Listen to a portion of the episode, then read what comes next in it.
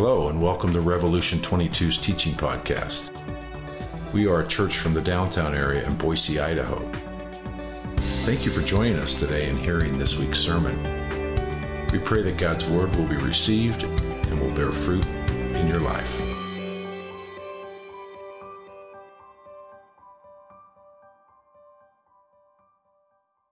Morning.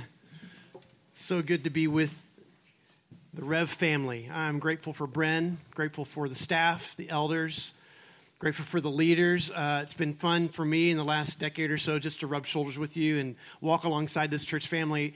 So grateful for uh, the Rev 22 family. It's a reputable church. Um, and reputation matters when it comes to organizations, when it comes to, to people. Uh, Proverbs 22 says, Choose a good reputation over great riches. Being held in high esteem is better than silver and gold. Reputation. Uh, it's what you're known for. Sometimes you're known for certain positive things, sometimes you're known for certain weaknesses, if I can say it that way. All I have to do is to say a name, and you know which category they fall into Benedict Arnold, Pete Rose, Mother Teresa, Abe Lincoln, King Herod, who slaughtered, shepherds who testified, magi, they worshiped, Joseph and Mary, they obeyed. I love the Joseph and Mary part of the Christmas story and what they did. And what I appreciate is the cost that they paid. Uh, to carry this out for us to have Christmas. It really does depend upon them. And their reputation actually is what it is because of their character. I really appreciate what John Wooden said when he put it this way. Let me go back a slide. Oh, whoa, that went really fast. Do you mind finding the John Wooden quote? I'll just set that aside. UCLA coach, former coach, put it this way be more concerned with your character than with your reputation. Because your character is what you really are, while your reputation is merely what others think you are.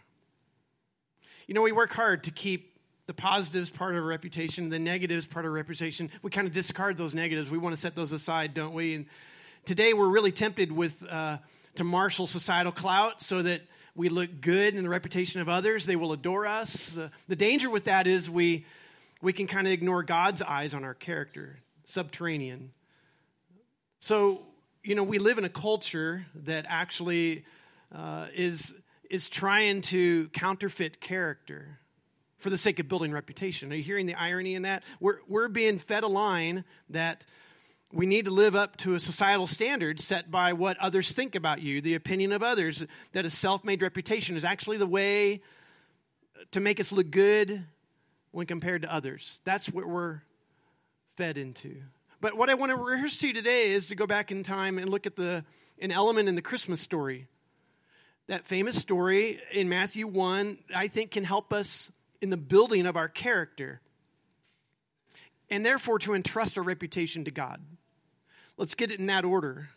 And I think as we look closely into this story, specifically at the character of Joseph, we'll see that he countered cultural expectations by actually sacrificing his reputation for God. Here's what Matthew starts the story, Matthew chapter 1. Now, the birth of Jesus Christ took place in this way when his mother Mary had been betrothed to Joseph. Before they came together, she was found to be with child from the Holy Spirit and her husband Joseph, being a righteous man, just to put a pause there for a second, being a just man, being a man with good standing in the eyes of God, the Hebrew word there is a great word, tzaddik. Tzaddik, this means he was known for his uncompromising obedience to the part of our Bible that would be known as the Torah, the Old Testament law of Moses. In other words, as a, as a tzaddik, Joseph he didn't eat unclean food. He didn't hang out with certain kinds of people. He didn't keep his carpentry shop open on Sabbath for a few extra drachmas. He was, he was reputable, and his reputation preceded him. He was a tzaddik. That was his identity. Everybody knew this about him, and He was what people aspired to be, almost like an athlete wanting to be an MVP or an all star. Being a tzaddik meant you were admired, you were looked up to, you were somebody. It means millions follow you on Twitter. That sort of a person. That's Joseph's reputation. Benjamin Franklin said, It takes many good deeds to build a good reputation and only one bad one to ruin or to lose a reputation. Joseph is on the edge of what some would say would be a bad decision that would ruin his reputation. See, Joseph is a righteous man with an impeccable reputation, but now he's a tzaddik in a pickle. Kosher one for sure. As you know, Mary, very likely 14 years old, 15 years old. Joseph might be a 19 or 20 year old young man. Uh, they're pledged to be married. They were the Hebrew word betrothed. Jewish betrothal was more than what we kind of get today when we try to equate it to engagements. They're not quite the same. Betrothal was, was normally accompanied with a groom's payment to, for at least part of the bride's price to the father, to the family, kind of like a dowry paid for uh, the, the bride's father. Uh, betrothal meant that partners were officially pledged to each other. And actually, in, in the first century world, when they were betrothed, their title was husband and wife, though they may not have yet, very likely not consummated the marriage yet. They were still considered like that. Betrothals were commonly, you know, lasted about a year or so, and it was so binding that in the first century world, if a woman's fiance died during that period, she would be considered a widow in the betrothal period. So soon after Joseph and Mary uh, consented to this prearranged marriage, whatever your opinion is, that's probably what it was in the first century, both fathers getting together. Mary had this encounter with God's angel Gabriel. He informed Mary that God would, had chosen her to overshadow her uh, by the Holy Spirit and would become pregnant with Jesus. And such an amazing wonder, indeed, a miracle of miracles. And in response to this, this, this mature teenage girl, she said those amazing words, you know, I'm the Lord's servant. May it be done according to your word. And Mary then left town for her cousins, and, and she returned home to Nazareth pregnant. The girl Joseph is promised to be married to is going to have a baby. And whoever the father is, Joseph knows it's not him. And you know, Nazareth's a small town. As a general rule, word gets around in a small town. Been there? So we have a reputable tzaddik we have a pregnant fiance in a small town where everybody knows everybody's business. So put yourself in Joseph's shoes for a minute. Your fiance's pregnant. You've pledged your entire identity to the Torah, which gives specific instructions about somebody in Mary's condition. From Moses' law, Deuteronomy 22 is really clear. It states that if a woman pledged to be married is unfaithful, she shall be brought to the door of her father's house and there the men of her town shall stone her to death. It goes on, she has done a disgraceful thing in Israel by being promiscuous while still in her father's house. You must purge this evil from among you. And I'm guessing God's holiness at that moment seemed pretty harsh to Joseph. But sexual unfaithfulness during the betrothal period would have been considered adultery. The Torah was clear. And Joseph's reputation as a tzaddik is on the line. I'm guessing his fellow tzaddikim, the other Jewish friends, upstanding friends, would have told him this, is, this sin must be publicly exposed, Joe, and, and punished. But for some reason, Joseph couldn't bring himself to do this. Matthew says in chapter 119, and Joseph, her husband, being a righteous man and not wanting to disgrace her publicly, planned to send her away secretly. And what we have here is a shift in Joseph's thinking. He's making a move from the old system to a newer, less familiar, less accepted system. In the old system, righteousness demanded Mary be exposed and excluded as a sinner. Standards have to be upheld. In the old system, Righteousness always separates itself from sin and sinners. A righteous man, tzaddik, would not have hesitated, but for some reason Joseph pauses. He couldn't bring himself to say the words and to broadcast condemnation to Mary, even though he was a self made tzaddik, a righteous man according to Moses' Torah. It doesn't take much imagination to know how Joseph must have agonized over this for a few days or weeks.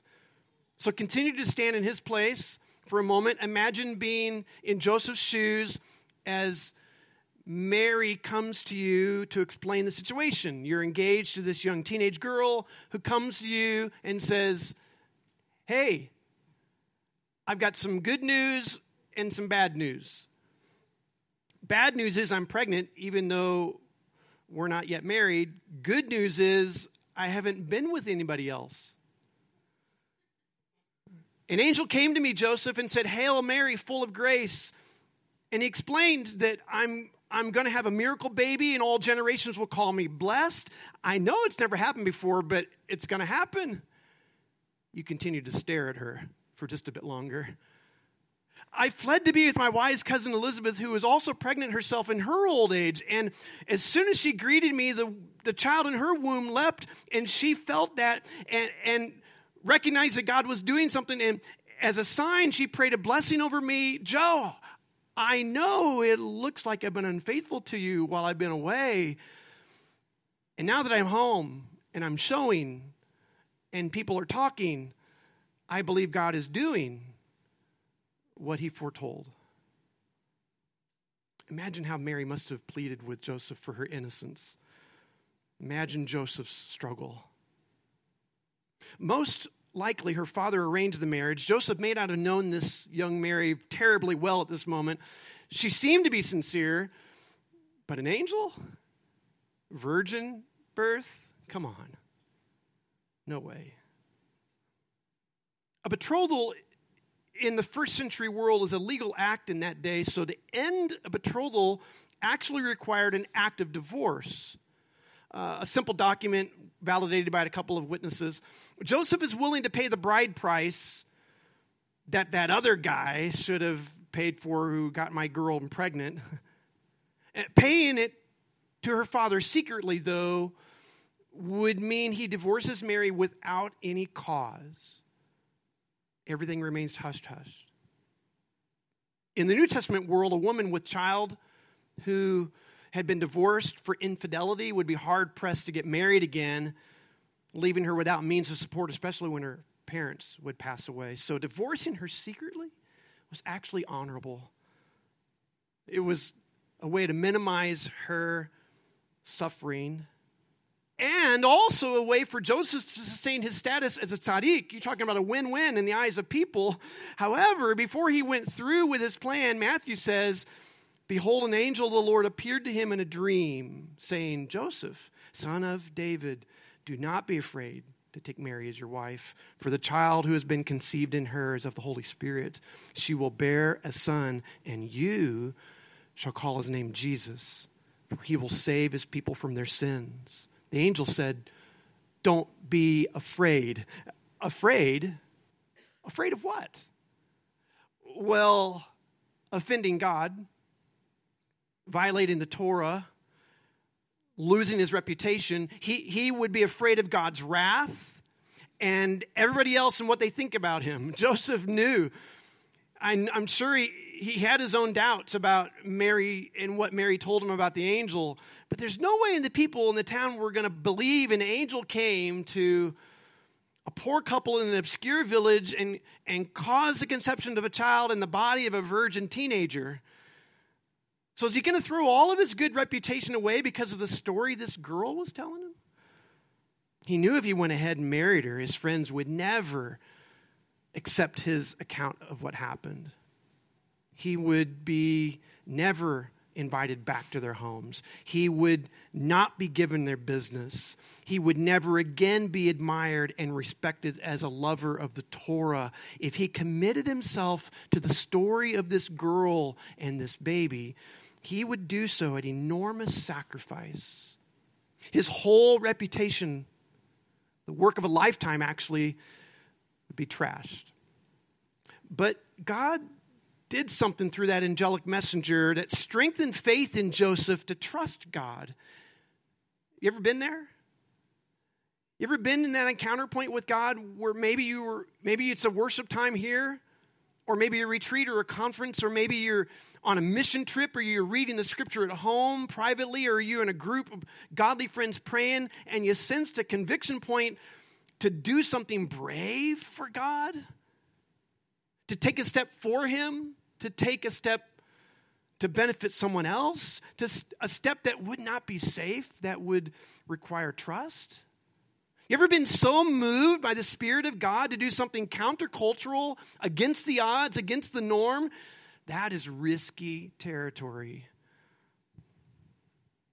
To downsize, to give stuff away, to take a job that doesn't pay as much in order to be home more, uh, to move into a ministry with your family, to extend grace to that person that doesn't deserve it. Maybe, I'm guessing, many of us have taken that step.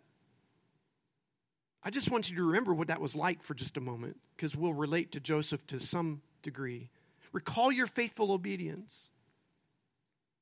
God's not looking for rote obedience, but transformational obedience that actually participates with Him. When, and you know, when our lives intersect with God and we're moved to risky obedience like Joseph and Mary, we will lose something if we go through that intersection every time.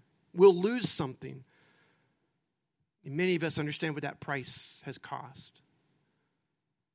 Matthew says Joseph awoke from his sleep and did as the angel of the Lord commanded him and took Mary as his wife, but kept her as a virgin until she gave birth to a son, and he called his name Jesus. In obeying the angel's words, Joseph did two courageous things. Number one, he took Mary home as his wife, a legal step in Jewish law. That meant he was publicly claiming her as his wife despite being pregnant during betrothal. what looks like infidelity, adultery. He claimed her. And he abstained from sexual intimacy with his wife until delivery in order to fulfill that prophecy of a virgin birth. You talk about a man who honors a woman. And he did a second courageous thing. He named the baby. We kind of skim over this in the Christmas story, but he named the child. It was a legal action in ancient Judaism. It meant, get this, he was publicly adopting that child as his child. The seemingly illegitimate son of an unwed teenage girl, he is claiming her boy is now his boy with all the attached stigma that comes with that baby's arrival. You know, in taking those two steps, this upstanding tzaddik has now deliberately tied his destiny to the lives of two stained reputations. Joseph has made a decision that will stun anybody who pauses enough to comprehend it. Now, his days as a Jewish tzaddik, as a righteous man according to the Torah, they are over.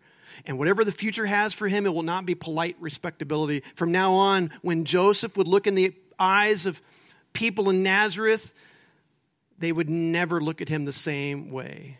They would never look at him with the same level of respect and admiration. They would, they would view his reputation as ruined. They would never look at him with the same regard. And when he looked into the eyes of that child, though, he knew he'd done the right thing. Irony of ironies, he did name the boy Jesus. Yahweh saves. Yahweh restores, Yahweh delivers and rescues, God redeems, and God adopts broken, messy people into his family, dysfunctional, socially discarded lives. This child will deliver from sin. And that's actually the deep root issue of each of us. God wants to save us from the root issue. It's our sin that fractures our relationships, it's our sin that creates heartache and and pain. Sin divides and sin shames. It doesn't like the light of truth exposing it. So the angel tells Joseph that God is raising up a deliverer who will rescue, who will redeem us from sin's deathly, divisive effects. That describes who Jesus is. And his reputation preceded him even before he was born. Jesus, the ultimate fulfillment of God's redemption story. So here's how Joseph's decision affects us his decision determines our destiny today. His decision back then determines our destiny today. You see, Joseph adopts Jesus into the line of David his bloodline. Thus, this son would be David's eternal heir. And through this eternal ruler, God would redeem us by adopting us and naming us and claiming us and making us his heirs. imagine, imagine that. If Joseph doesn't take this wife and name this child, we will not be able to claim this morning, this season, this year, God is with us. So go back in time with me just for a minute. Imagine we were, we were to give Joseph some counsel. Hey, Joe, hope you're doing well. No pressure, bro. But all the generations following you are hanging in the balance on what you're going to do with this girl. If you choose to divorce her, the nations actually are going to be distant from God. But if you choose to obey these words, the nations will draw near to God through this child and fulfill Old Testament prophecy so that we can claim him Emmanuel, God who is with us us unrighteous, broken, sinful people. Continue on giving Joe counsel. Joseph, Mary is faithfully obeying God because all the promises and all the prophecies are actually coming true. What God said to Abraham is now coming true through you and through Mary to be a blessing to all the nations and all the languages. And Joseph, it's better than expected. It's not just any baby, it's actually God Himself coming with skin on. He will now get us. Best present ever, Joe. So, hey, man, no pressure, but the future of all the families after yours are hanging in the balance. Maybe God decided that Jesus, who would be called friend of sinners, should be raised in a family that knew firsthand what it feels like to be regarded as society's second class category. When Mary and Joseph left Nazareth for Bethlehem, all eyes must have been on them with scorn, with mockery. And then when Mary and Joseph returned to Nazareth, who returns back to the town that mocked you? They returned to Nazareth with baby Jesus. Can you imagine all the labels applied to that child in that town, that illegitimate son of that girl? That's the nice way to put it. The son of that hopeful tzaddik Jesus' own reputation mirrored that of his father. Maybe part of why God, why Jesus had a heart for unrespectable people that is that he was raised by a father who sacrificed his respectability for Jesus. It may be one reason why Jesus had compassion on women who were walking scandals is he knew what it meant to his mom that his father stuck with her by her side when she was single and pregnant, and all the righteous folks would say, Take a hike. As he was growing up, I can't help but imagine that Jesus must have admired his dad's courage. Later, when Joseph was long dead and Jesus is now an adult on a mount, he gives a sermon and he said this statement Unless your righteousness surpasses that of the Pharisees and the teachers of the law, unless your righteousness surpasses the old system, you will certainly not enter the kingdom of heaven. And Jesus must have been thinking inside, I've seen a better kind of righteousness firsthand. My father was such a man. God had a good reason for this odd, painful, lonely, start to a family. God, you, know, you know, God's the only one who chose his parents. Joseph and Mary were chosen not because of their fame, their wealth, their status. They're just a young peasant, a couple of teenagers in the backwoods of the Roman Empire. But why them? Why would God choose to bank everything on them and to go all in? Because their character was all in with God, with faithful obedience. And God still calls people to sacrifice their reputation sacrifice their status. He calls people to sacrifice their comfort for the sake of obedience in order to benefit people they may never ever meet this side of heaven. That's why we seek to extend this child's rule of renewal. Love does righteous deeds like, like Joseph, like Jesus. And you know when Joseph made the hard decision to marry to marry Mary, he thought it was the end of his being known as a righteous man. He didn't know fully that the child he would adopt would bring the human race a new kind of righteousness, one of truth and one of grace. That's why we celebrate Christmas. So that's the story. How about your story? Where does your story fit into this? Establishing a new kind of righteousness requires us to deepen those roots of truth and grace deep into our soul so that we, like Jesus, would get involved with messy lives. Instead of shying away from them to maintain our holiness like the old system of righteousness, God didn't shy away. God got all in with us. Joseph's reputation as a righteous man, according to the old system, that was all sacrificed to obey God regardless of public opinion. Listen to this obedience deconstructs our reputation in the eyes of people, and it builds a character in the eyes of God. Obedience deconstructs our reputation in the eyes of people, but it builds a character in the eyes of God. So, what defines us today? May it be a character of obedient faith. Joseph and Mary were defined by obedience and faithfulness, not because they're famous. Mary's a nobody.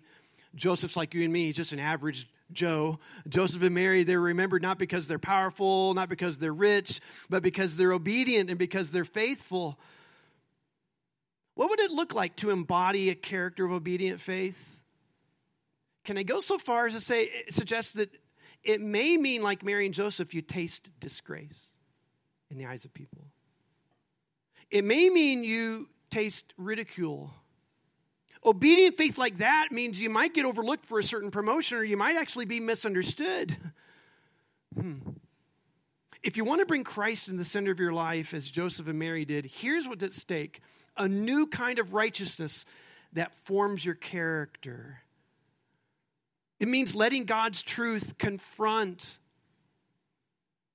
disobedience and doubt in you. It means letting God's grace, His compassion and mercy and love cascade like a waterfall over you. It means submitting to Him, being willing to be encountered by God's supremacy and his authority and giving him permission to examine what defines us to the core, giving him permission to do a TSA x ray on my legalisms and my laziness or my lack of temperance with food and drink, to allow him to examine my labeling of people inappropriately and my leveraging of grudges. And we pray, Search me, O God, and know my heart. Point out anything that offends you willing, be, I'm willing to be conformed to your character. If you want to bring Christ into the center of your life, as Joseph and Mary did, here's what's at stake a new kind of righteousness that guides your actions, an outrageous faith, a ruthless obedience. To possess God's righteousness requires courageous response, a brave response like Joseph and Mary. So, what obstacles can get in the way and eclipse our obedient faith? My comfort, my control, my preferences, my security, what others think about me, my ego. I get in the way all day long and eclipse what obedient faith could actually look like. And that act of obedient faith demands you put to death the reputation you're trying to build and trying to protect. You put it to death. You stop grasping for prestige and you, start giving yourself wholeheartedly to God and you give yourself away to people, becoming less so they might become more. You are in clutching your position as Jesus did over someone else and you're submitting as a servant to help them reach their capacity.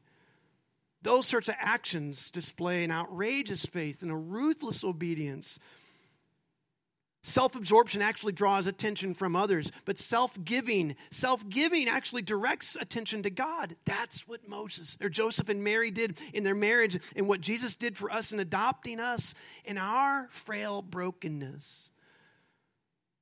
If you're going to work overtime to preserve a reputation, or, or, if you're trying to rewrite a reputation in the eyes of others, can I just encourage us this morning to come clean before God, before your adoptive father? and be transparent with Him with your fears and find rest in Him, in His presence, and let His grace and His truth marinate your soul. God still uses obedient, faithful people to accomplish His plans. God still touches people through willing servants like you. God still uses people like you. Christ in you for you, but for someone beyond you. That they may realize what it is that God is with us. Want to be useful for God? Submit your reputation to the throne so that God can build a character of obedient faith in you. I think D.L. Moody puts it aptly. He said, If I take care of my character, my reputation will take care of itself. How about if we pray?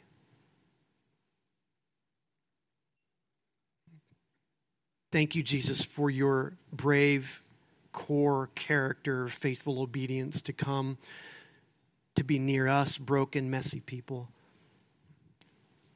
Thank you for naming us and claiming us and adopting us that we didn't deserve it. Thank you for your presence now within us by your Spirit to help us take on your character, as we see in Joseph and Mary, of brave obedience and faithfulness. Would you form with us, within us a new kind of righteousness of grace and truth that our character reflects yours and that our actions reflect yours as well? We pray you would work through us and in us, that people would know you are with us. In your name, Jesus, we pray. Amen.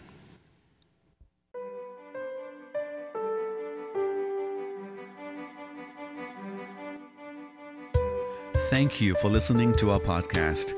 To find out more about our church, please visit revolution22.org. We encourage you to not neglect meeting together as believers. And may you continue to love God and love others.